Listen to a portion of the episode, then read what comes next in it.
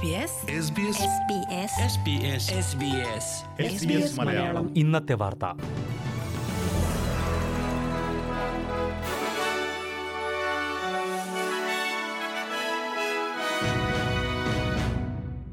നമസ്കാരം. S B S Malayalam ഇന്നത്തെ വാർത്തയിലേക്ക് സ്വാഗതം. ഇന്ന് രണ്ടായിരത്തി ഇരുപത്തിരണ്ട് ഏപ്രിൽ ഇരുപത്തിയഞ്ച് തിങ്കളാഴ്ച വാർത്ത വായിക്കുന്നത് ഡെലിസ് പോൾ. വെസ്റ്റേൺ ഓസ്ട്രേലിയയിൽ കരയ്ക്കടുക്കാൻ അനുവാദം നൽകിയ ആദ്യ ക്രൂസ് കപ്പലുകളിലൊന്നിൽ കോവിഡ് ബാധ നിയന്ത്രണത്തിൽ കൊണ്ടുവരുവാൻ ശ്രമം നടക്കുന്നതായി അധികൃതർ സ്ഥിരീകരിച്ചു. കോറൽ ഡിസ്കവറർ എന്ന കപ്പലിൽ രോഗബാധ സ്ഥിരീകരിച്ചവരുടെ എണ്ണം പുറത്തുവിട്ടിട്ടില്ല. ഡാർവിനിൽ നിന്ന് കഴിഞ്ഞ മാസം തിരിച്ച കപ്പൽ ബ്രൂമിലാണ് അടുപ്പിച്ചിരിക്കുന്നത്. രോഗം ബാധിച്ചവരും സമ്പർക്കത്തിൽ വന്നവരും ഐസൊലേറ്റ് ചെയ്യുന്നതായി അധികൃതർ സ്ഥിരീകരിച്ചു.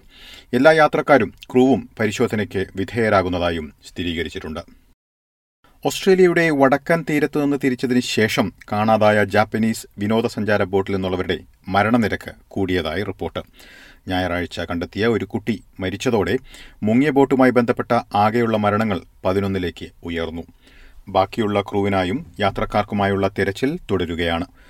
ഇരുപത്തിനാല് യാത്രക്കാരുമായാണ് ശനിയാഴ്ച ബോട്ട് തിരിച്ചത്. ഇതിനുശേഷം ബോട്ടിൽ വെള്ളം കയറുന്ന വിവരം ക്രൂ കോസ്റ്റ് ഗാർഡിനെ അറിയിച്ചിരുന്നുവെന്നാണ് റിപ്പോർട്ടുകൾ. ലിബറൽ സ്ഥാനാർത്ഥി കാതറിൻ ഡേവ്സിനെതിരെയുള്ള വധഭീഷണി സംബന്ധിച്ച് പോലീസ് അന്വേഷണം നടത്തുന്നുണ്ടോ എന്ന കാര്യം വ്യക്തമല്ല. ന്യൂ സൌത്ത് വെയിൽസിലെ വാറിംഗ ഇലക്ട്രേറ്റിലേക്ക് ലിബറൽ സ്ഥാനാർത്ഥിയായാണ് കാതറിൻ മത്സരിക്കുന്നത്. വധഭീഷണിയുണ്ടെന്നും പോലീസ് അന്വേഷിക്കുന്നതായും ഞായറാഴ്ച എസ് ബി എസിന് നൽകിയ അഭിമുഖത്തിൽ കാതറിൻ പറഞ്ഞിരുന്നു. എന്നാൽ ഔദ്യോഗികമായി പരാതി ലഭിച്ചിട്ടില്ലെന്ന് ന്യൂ സൌത്ത് വെയിൽസ് പോലീസ് വക്താവ് അറിയിച്ചു. ഓസ്ട്രേലിയൻ ഫെഡറൽ പോലീസ് ഇത് സംബന്ധിച്ച് വിവരങ്ങൾ നൽകാൻ തയ്യാറായിട്ടില്ല. തെരഞ്ഞെടുപ്പുമായി ബന്ധപ്പെട്ട കുറ്റകൃത്യങ്ങൾ അന്വേഷിക്കുന്നതിനായി ഓപ്പറേഷൻ വിൽമോട്ട് എന്നൊരു എ എഫ് പി ടാസ്ക് ഫോഴ്സിനെ തെരഞ്ഞെടുപ്പിന് മുന്നോടിയായി പ്രഖ്യാപിച്ചിരുന്നു. അതേസമയം ജൂതമതസ്ഥരുടെ കൂട്ടക്കൊലയുമായി ബന്ധപ്പെടുത്തിയുള്ള കാതറിൻ ഡേവിസിന്റെ വിവാദ പരാമർശത്തെ ജൂതസമൂഹത്തിലെ അംഗങ്ങൾ അപലപിച്ചു. രാഷ്ട്രീയ നേട്ടത്തിനായി ഹോളോകാസ്റ്റ് എന്ന വിഷയം ചർച്ച ചെയ്യുന്നതിനെ ജൂതസമൂഹം എതിർക്കുന്നതായി Australian Jews association president David Adler S B S ന്യൂസിനോട് പറഞ്ഞു.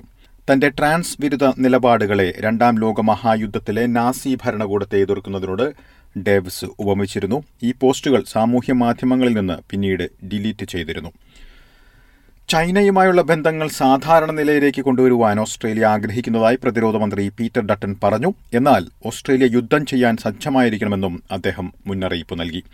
സോളമൻ ദ്വീപുകളും ചൈനയും തമ്മിൽ സുരക്ഷാ കരാറിൽ ഏർപ്പെട്ടിരിക്കുന്നത് ഓസ്ട്രേലിയ ഉൾപ്പെട്ട പസഫിക് മേഖലയിൽ ആശങ്കയ്ക്ക് വകയൊരുക്കുന്നതായി പ്രധാനമന്ത്രി സ്കോട്ട് മോറിസൺ ആൻസാക് ദിന പ്രസംഗത്തിൽ പറഞ്ഞതിന് പിന്നാലെയാണ് പീറ്റർ ഡട്ടൺ ഈ മുന്നറിയിപ്പ് നൽകിയത്. പസഫിക് ദ്വീപിൽ ചൈന സൈനിക താവളം നിർമ്മിച്ചാൽ അതിനെ വളരെ ഗൌരവമേറിയ നീക്കമായി ഓസ്ട്രേലിയയും അമേരിക്കയും കണക്കിലെടുക്കുമെന്ന് പ്രധാനമന്ത്രി സ്കോട്ട് മോറിസൺ പറഞ്ഞു. സൈനിക താവളം നിർമ്മിക്കാൻ ഉദ്ദേശമില്ലെന്ന കാര്യം സോളമൻ ദ്വീപുകളുടെ പ്രധാനമന്ത്രി മനസ്സെ സ്വകവരെ വ്യക്തമാക്കിയിട്ടുണ്ട്. യുദ്ധത്തിന് തയ്യാറാകുന്നത് വഴി ശക്തമായ രാജ്യമാകാൻ കഴിയുമെന്നും മേഖലയിൽ സമാധാനം ഉറപ്പിക്കാൻ കഴിയുമെന്നും പീറ്റർ ഡട്ടൻ ചാനൽ ഒൻപതിനോട് പറഞ്ഞു. പസഫിക് ദ്വീപുകളിലെ സംഭവവികാസങ്ങൾ അതിര് കടക്കുകയില്ല എന്ന് എങ്ങനെ ഓസ്ട്രേലിയ ഉറപ്പുവരുത്തുമെന്ന ചോദ്യത്തിന് മറുപടി പറയുമ്പോഴായിരുന്നു പ്രതിരോധ മന്ത്രി ഇക്കാര്യം പറഞ്ഞത്. യുദ്ധത്തിന് സജ്ജമാകുക എന്നത് പ്രകോപനപരമായ ഭാഷയല്ല എന്ന ചോദ്യത്തിനും പീറ്റർ ഡട്ടൻ മറുപടി നൽകി. ആയിരത്തി തൊള്ളായിരത്തി മുപ്പതുകൾക്ക് സമാനമായ സ്ഥിതിയാണ് ഇപ്പോഴുള്ളതെന്നും അന്നത്തെ പലരും ഇത്തരത്തിലുള്ള മുന്നറിയിപ്പുകൾ നേരത്തെ നൽകാമായിരുന്നുവെന്ന് കരുതുന്നതായും അദ്ദേഹം ചൂണ്ടിക്കാട്ടി. നമ്മൾ ജീവിക്കുന്ന കാലത്തിന്റെ യാഥാർത്ഥ്യമാണിതെന്നും ലഭിക്കുന്ന രഹസ്യ വിവരങ്ങളുടെ അടിസ്ഥാനത്തിലുമാണ് മുന്നറിയിപ്പെന്നും അദ്ദേഹം പറഞ്ഞു.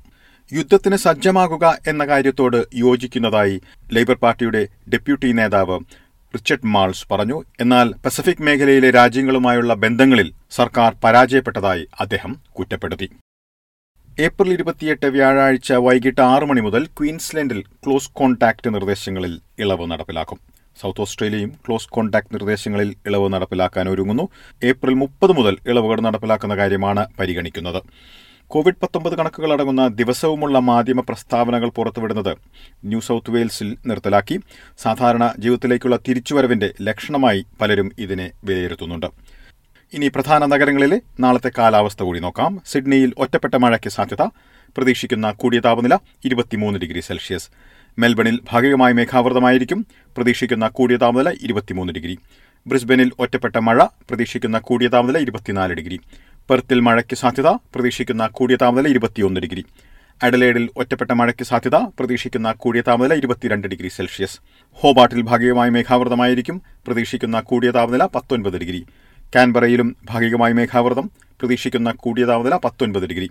ഡാർവിനിൽ തെളിഞ്ഞ കാലാവസ്ഥയ്ക്കുള്ള സാധ്യത പ്രതീക്ഷിക്കുന്ന കൂടിയ താപനില മുപ്പത്തിനാല് ഡിഗ്രി സെൽഷ്യസ്. ഇതോടെ ഇന്നത്തെ വാർത്താ ബുള്ളറ്റിൻ ഇവിടെ പൂർണമാകുന്നു. നാളെ വൈകിട്ട് ആറു മണിക്ക് എസ് ബി എസ് മലയാളം വാർത്താ ബുള്ളറ്റിനുമായി വീണ്ടും തിരിച്ചെത്തും. ഇന്ന് വാർത്ത വായിച്ചത് ഡെലിസ് ഫോൾ